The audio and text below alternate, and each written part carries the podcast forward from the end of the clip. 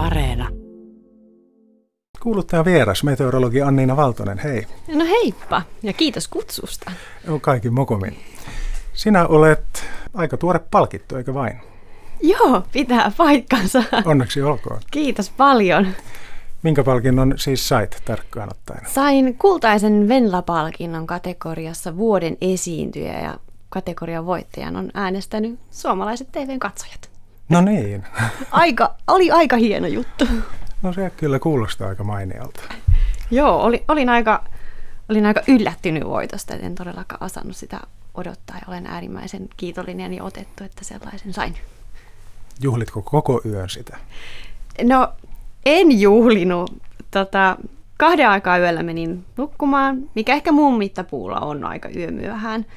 Mutta mikä ehkä siinä juhlinnassa oli semmoista merkillistä oli, että se musiikki soi siellä niin kauhean kovalla ja se jutteleminen ei ollut sellaista tällaista tavallista keskustelua, vaan se oli enemmänkin huutamista, joten mulla katosi ääni ja mulla oli ääni poissa melkein koko viikon verran.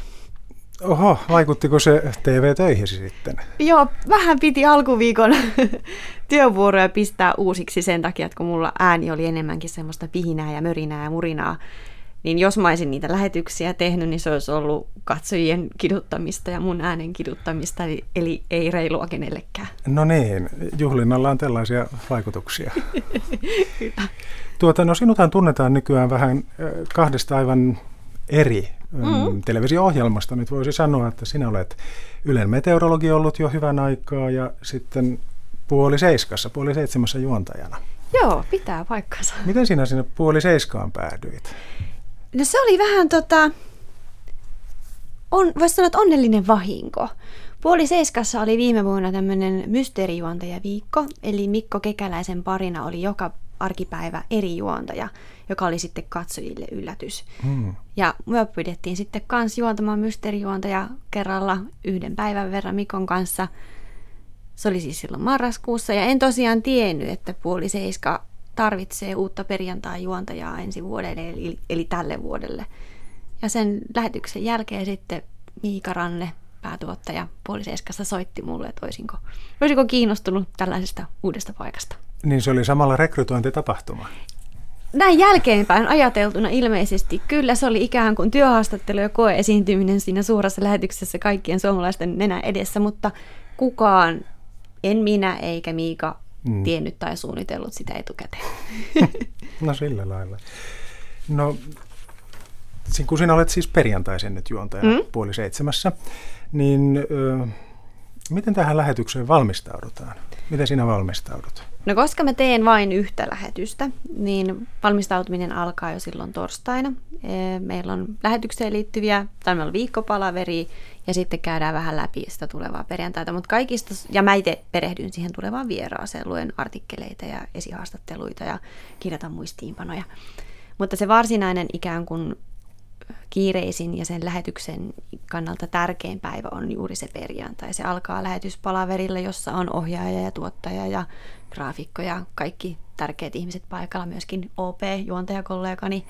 Siinä ruvetaan käymään sitten yhdessä sitä lähetystä läpi. Et tuottaja on sen periaatteessa jo vähän niin rakentanut ja sitten me OPn kanssa tuodaan sitten sitä meidän persoonaa siihen sitten mukaan. Ja OP on siis? Oli-Pekka Kursi, eli mun juontajakollega silloin perjantaisin. Joo.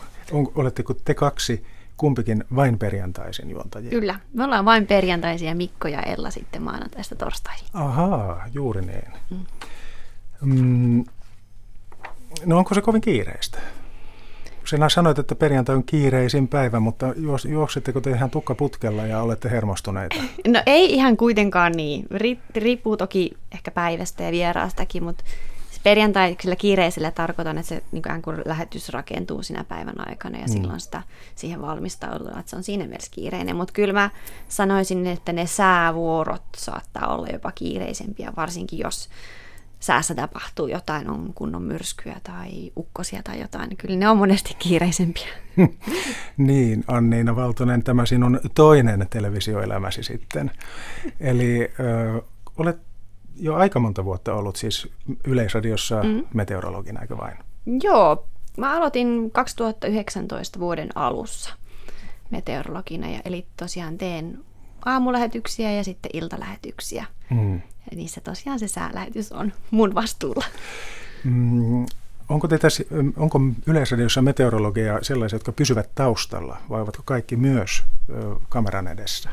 Kyllä kaikki on kameran edessä, että yleensä porukka on aika pieni porukka, ei meitä ole kovin montaa meteorologia, ja kaikki tekee myöskin TV-vuoroja.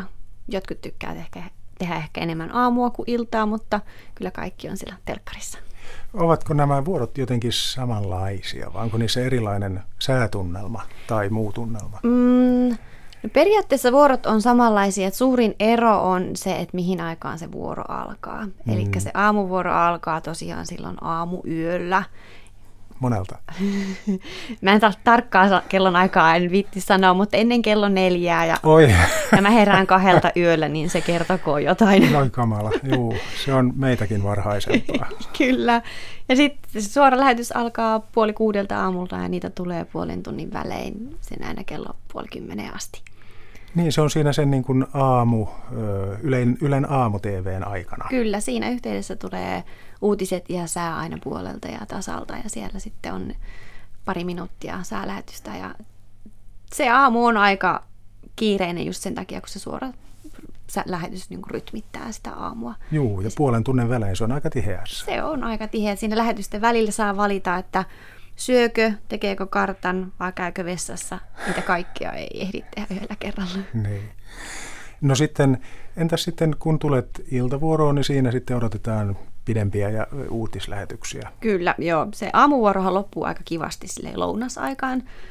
Minusta on jotenkin huvittavaa, että ihmiset lähtee syömään ja mä lähden kotiin nukkumaan tai mm. mit, mitä vaan. Ja sitten tosiaan se iltavuoro alkaa silloin lounasaikaa ja siinä on sitten aika pitkä pätkä aikaa valmistella niitä sääkarttoja ja perehtyä siihen säähän ja ensimmäinen säälähetys tulee silloin ilta kuudelta. Sitä joskus, kun televisio, televisiota katsoo ja teitä meteorologia siinä sen sääseinän edessä, mm?